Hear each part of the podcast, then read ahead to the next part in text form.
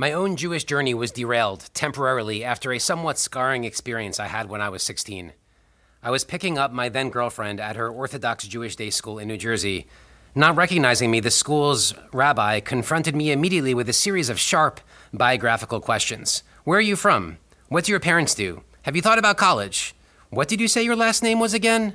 I replied, Treef. He looked at me with a puzzled expression. Do you know what that means? At that point, with my rudimentary Jewish education, I did not know what a similar sounding Yiddish word, treif, meant. It turns out it means non kosher. How did your family acquire such a name? I remember vaguely there were other people around me, and they started laughing. I felt their stares burning through me and felt humiliated. Now I love my last name. I view it as a unique badge of honor, especially for a rabbi. I think my wife, also a rabbi, would agree as well. But at that impressionable age, it was a bit different. Suffice it to say, I did not feel welcomed in that environment. In fact, that was one of many incidents that showed me that Judaism might not be the right path for me. Thankfully, the Jewish world has come a long way in terms of engagement and inclusivity, and especially here at Sinai, where we have two fairly new congregational engagement managers who help ensure that this place is one that accepts, affirms, and creates positive Jewish memories. Welcome to Seeking Sinai, the monthly podcast of Temple Sinai in Atlanta, where we explore the great spiritual questions of our day. We continue our exploration of Jewish journeys on a quest to inspire and derive meaning from the amazing people around us. We are here today with Carrie Bond and Avery Friedman. Both are responsible for so much of what makes Sinai a shining light in the community. Bruchim Habaim, welcome from wherever you are listening. I'm Rabbi Natan, Director of Adult Learning. I'm happy you're with us.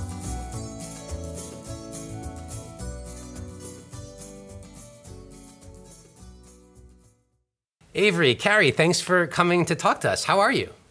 Doing well. Excited to be here. Yeah. Thanks for having us. Uh, first time on a podcast? Yes, it is actually. First time on a podcast, avid podcast listener, so the excitement is high. do you um do y'all know after a few months here? Do y'all know uh, every family and every individual's name in, in the congregation? Absolutely not.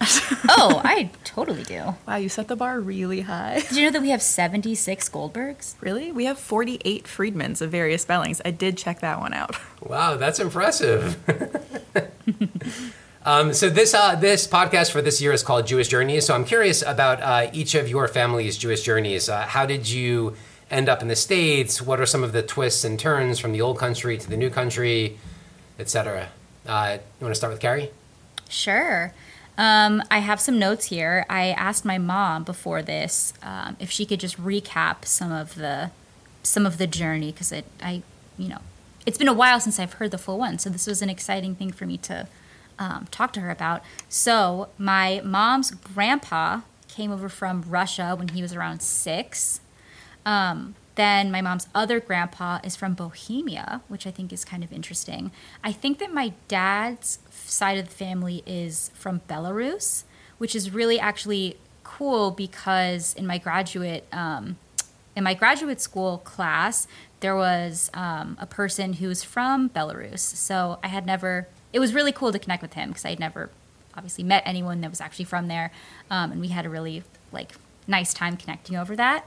Um, a fun fact about my family is that Isaac Mayer Wise is actually like a distant uncle of mine and I'm actually named after his half sister, Caroline, which is kind of cool.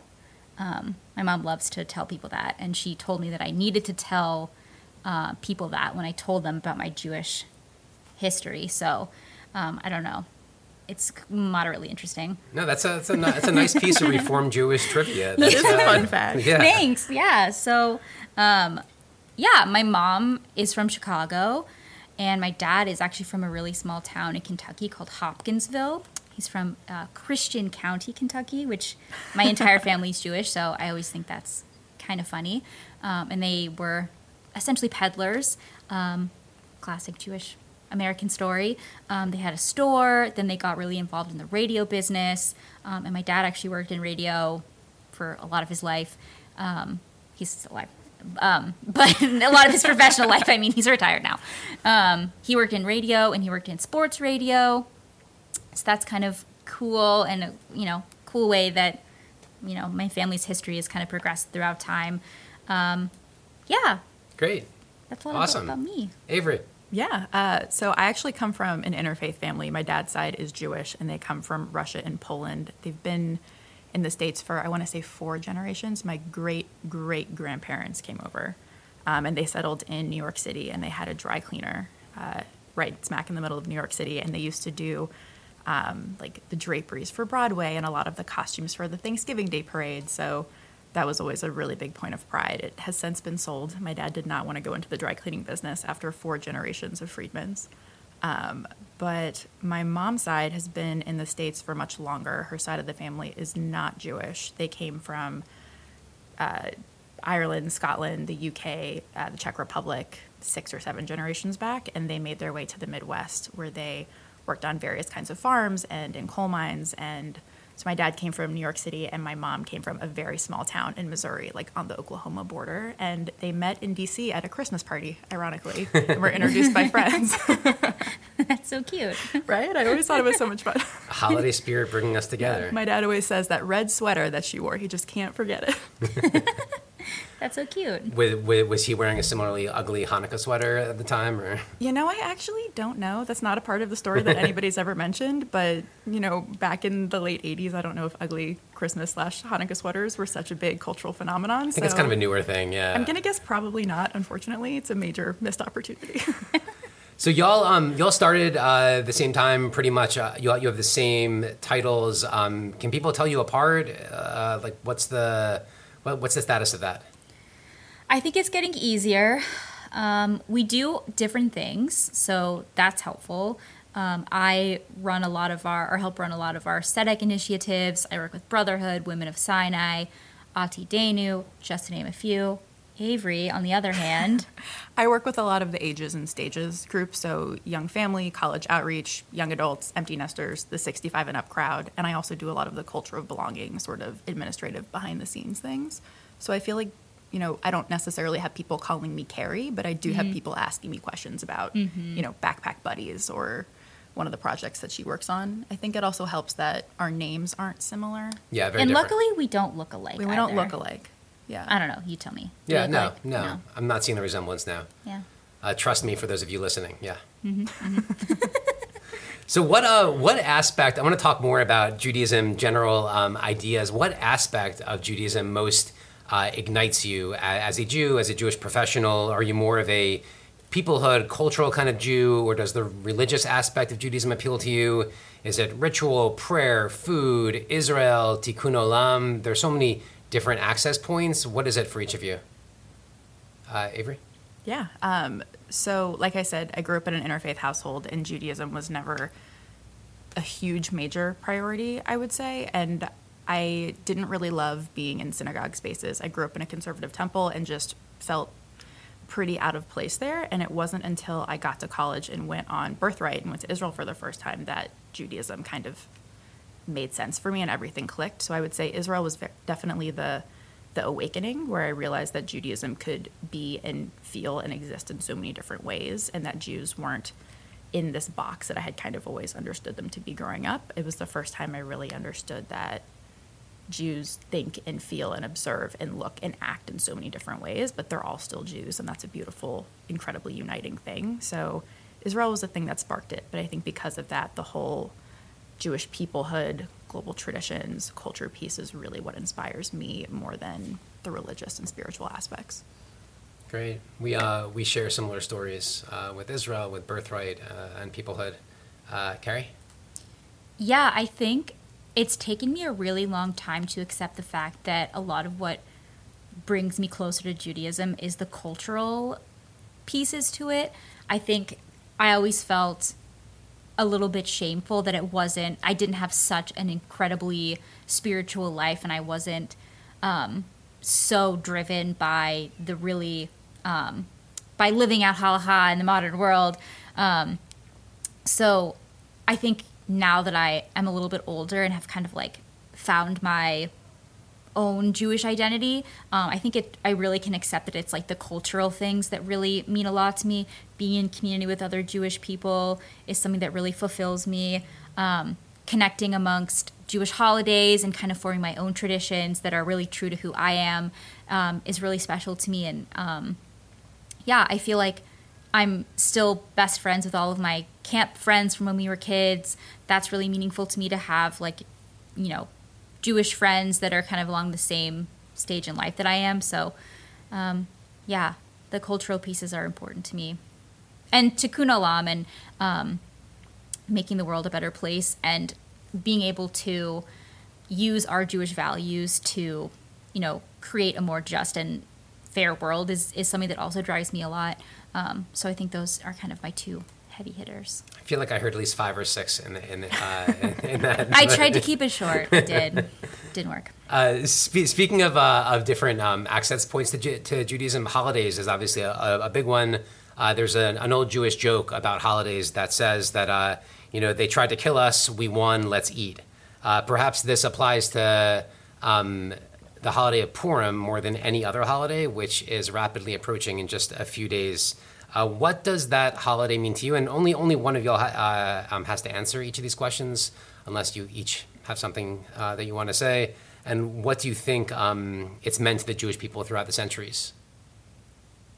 I can field that one if you want. Sure. We both can. Um, Purim is actually my favorite holiday, and it always has been. I've always just really felt like it is such a cool, colorful, outrageous, and the best way sort of celebration of Jewish tradition. And I think sometimes our celebrations aren't quite as outrageous as Purim can be. And the Jewish community and Jewish history is so vibrant. I love that we have such a vibrant celebration, especially of a holiday that really highlights and celebrates the women in our history and in our culture. I think Purim is the ultimate feminist holiday, both with Queen Esther and Queen Vashti. As I've gotten older and actually did a good chunk of my graduate work around feminism in biblical curriculum, and I focused on Esther, and I was so inspired by her strong leadership and her growth and the lessons that we can learn from her. I think that especially celebrating it with young kids is so important because there's so much to learn and and, and to be celebrated by these incredible women. I, am glad I asked that question. You obviously have a lot of passion and, and experience with it. There, there's one thing about Purim though that that's always kind of uh, it, it's tough from an educational perspective because there are so many different ways that you can teach about Purim, and it can be like a very troubling, disturbing. It's very colorful. Like, how do you broach the topics with kids about like Oh, you know absolutely. genocide and possible prostitution? I mean, there's so many different like angles there, and yet kids just think it's kind of like a fun Halloween get dressed stuff. Uh, but it's like Right. so much deeper than that, obviously. There's so much room to just continue to learn about it in different ways as you get older. I mean, when I was a kid, I always understood the the Esther and Vashti dichotomy as like the good queen, bad queen. It wasn't until I really got to grad school and started delving deeper into it that I understood that Vashti's very much not the villain of the story, like I had been taught as a kid, and she's an incredible, bold, independent woman. Totally, yeah, yeah. Uh, is your is your favorite Jewish holiday also Purim or a different one? No, I do like Purim. Love the vibe that it creates. Love the costumes. Love the drinking. Love all the food. Um, I think my favorite Jewish holiday is Sukkot. Love eating outside. Love decorating with natural materials. That's really fun for me. Sometimes my birthday is during Sukkot, which is lovely. Oftentimes my birthday is during the high holidays, which is a little bit of a sore point. Um, I was actually born on Yom Kippur, so I don't know what that means about my life tr- trajectory, but um, I just love it's fall time. The leaves are crisp. Great food associated with Sukkot. Um, I just love it. It's a good one. Yeah, Sukkot's amazing. Uh, Mm-hmm. my birthday falls on Yom Kippur at least once every three years or so.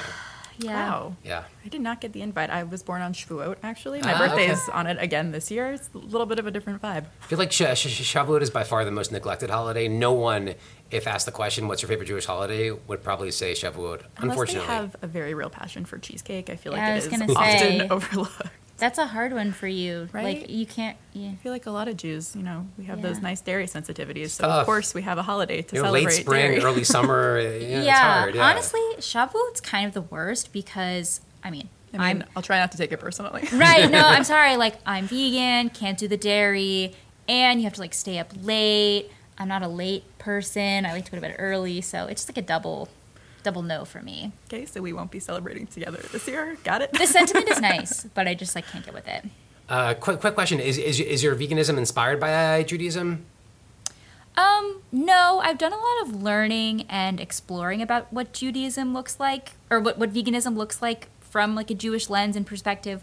Um, so I'm definitely like familiar with kind of the theory and the theology associated with veganism, but I wouldn't say it's like directly um, influenced by my Jewish identity by any means. Um, I'm still looking for someone to create a really killer vegan hamantaschen recipe. So if anyone listening out there wants to do that, find me at Temple Sinai.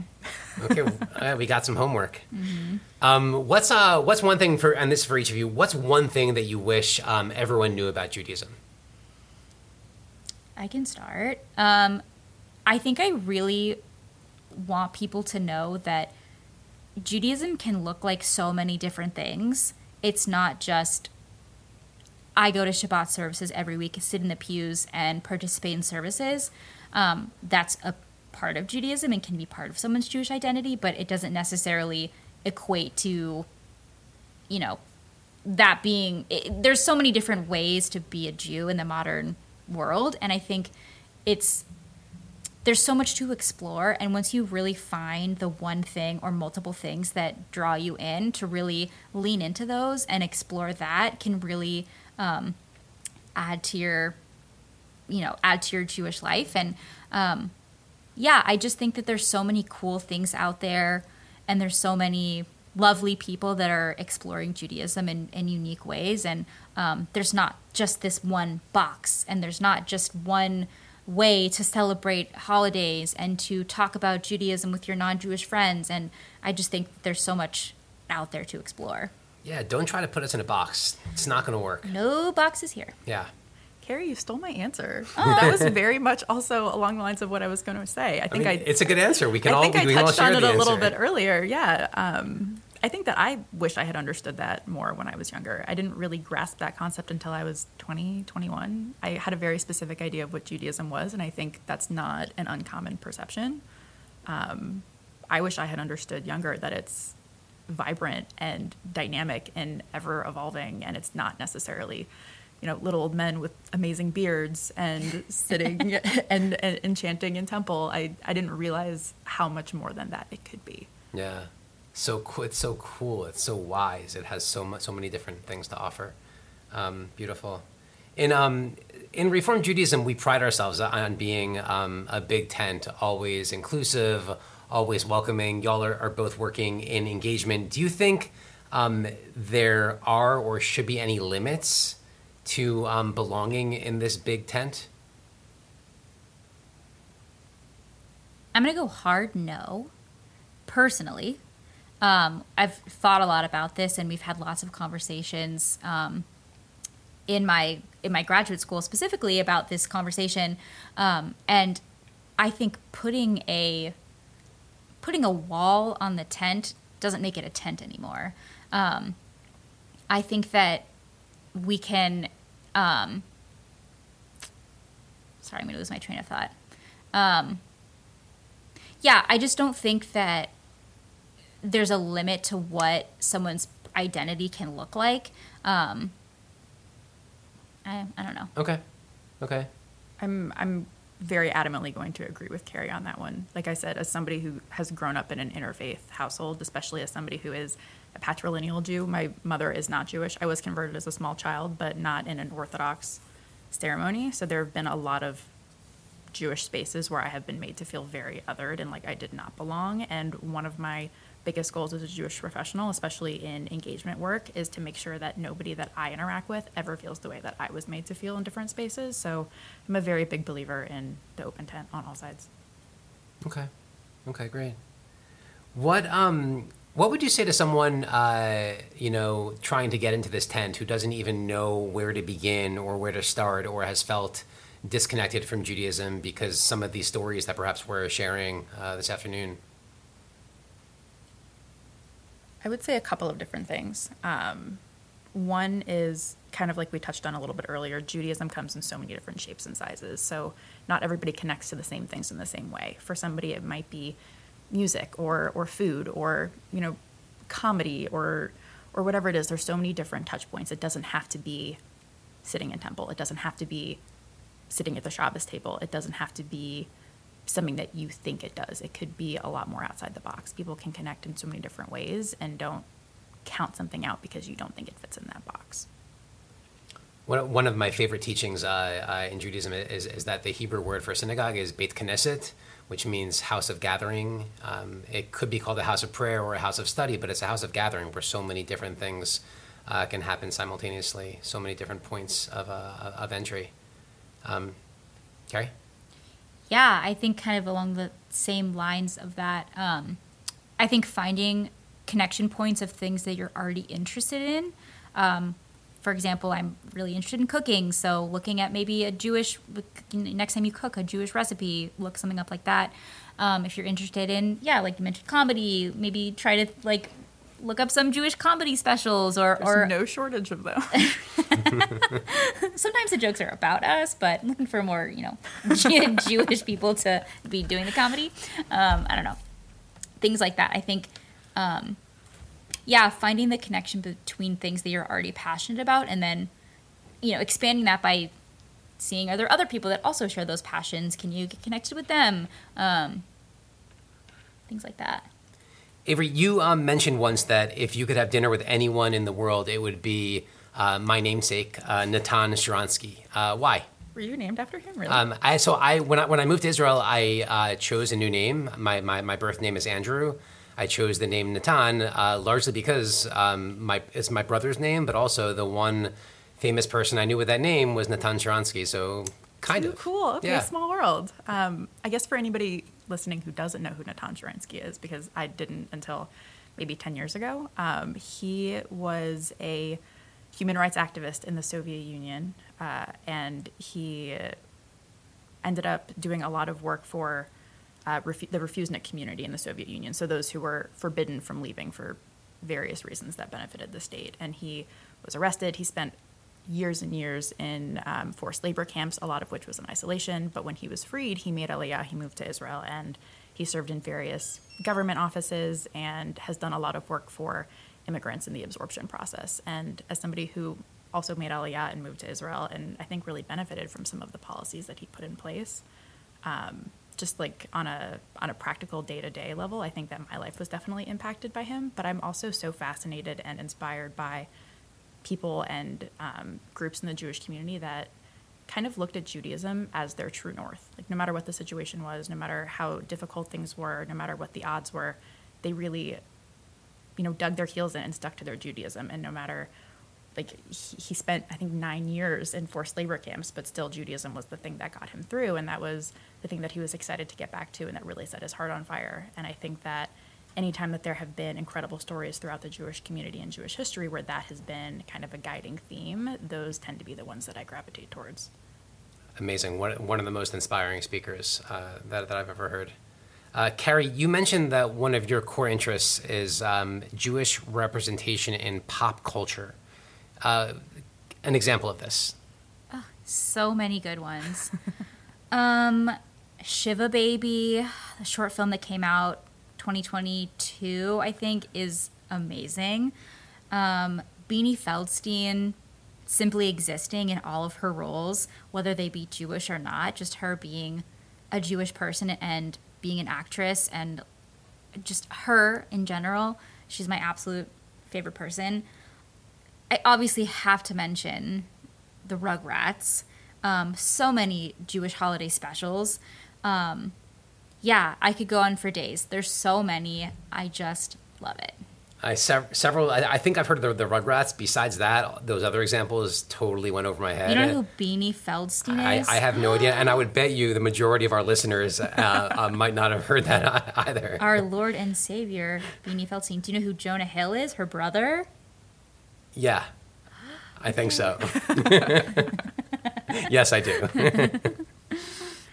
Uh, a final, a final question. Um, like obviously, y'all are are becoming uh, more entrenched in this community, but in terms of uh, your, your personal life, what's what's the next step um, in your own Jewish journey? I would say the next step for me is just kind of figuring out what my Jewish life and community looks like as an adult. I mean, I, I, came to Sinai from the Hillel movement, and I kind of lived and breathed that job. I was there all the time, and I absolutely loved it. But I think this is the first time in years that really being Jewish on my own terms and in my own space and on my own time is on the table again. And I'm excited to just really be able to explore that and figure out what my Jewish life at this point in my life looks like. Great. Yeah, same. I think creating my own traditions is something that I'm looking forward to. Thinking about my life. Um, I just moved to Atlanta from Los Angeles, so thinking about like what my Judaism looks like in Atlanta, where that's going to take me. That's something that I've been thinking a lot about. Creating my own Jewish community, um, with you know meeting new friends and things like that.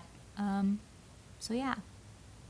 Great, awesome. Mm-hmm. Well, uh, hopefully y'all are here for a, a long time, and uh, and we get to benefit from uh, your obvious passion and your expertise for uh, for many years to come. Uh, Avery and Carrie, toda uh, Thank you so much for joining us. Thanks so much for having us. This how, was fun. How was your first? Was it fun? Like a kind of a conversation? It felt like kind of a conversation. Yeah, I feel like you set the bar pretty high. I think I'm gonna cringe listening to it, hearing my voice. Absolutely, it's okay. Yeah, I, pr- I, pretty much refuse to listen to any, to any past episode. As soon as it's done, I just do not. I never press play. Okay, that makes me feel a little better. Yeah.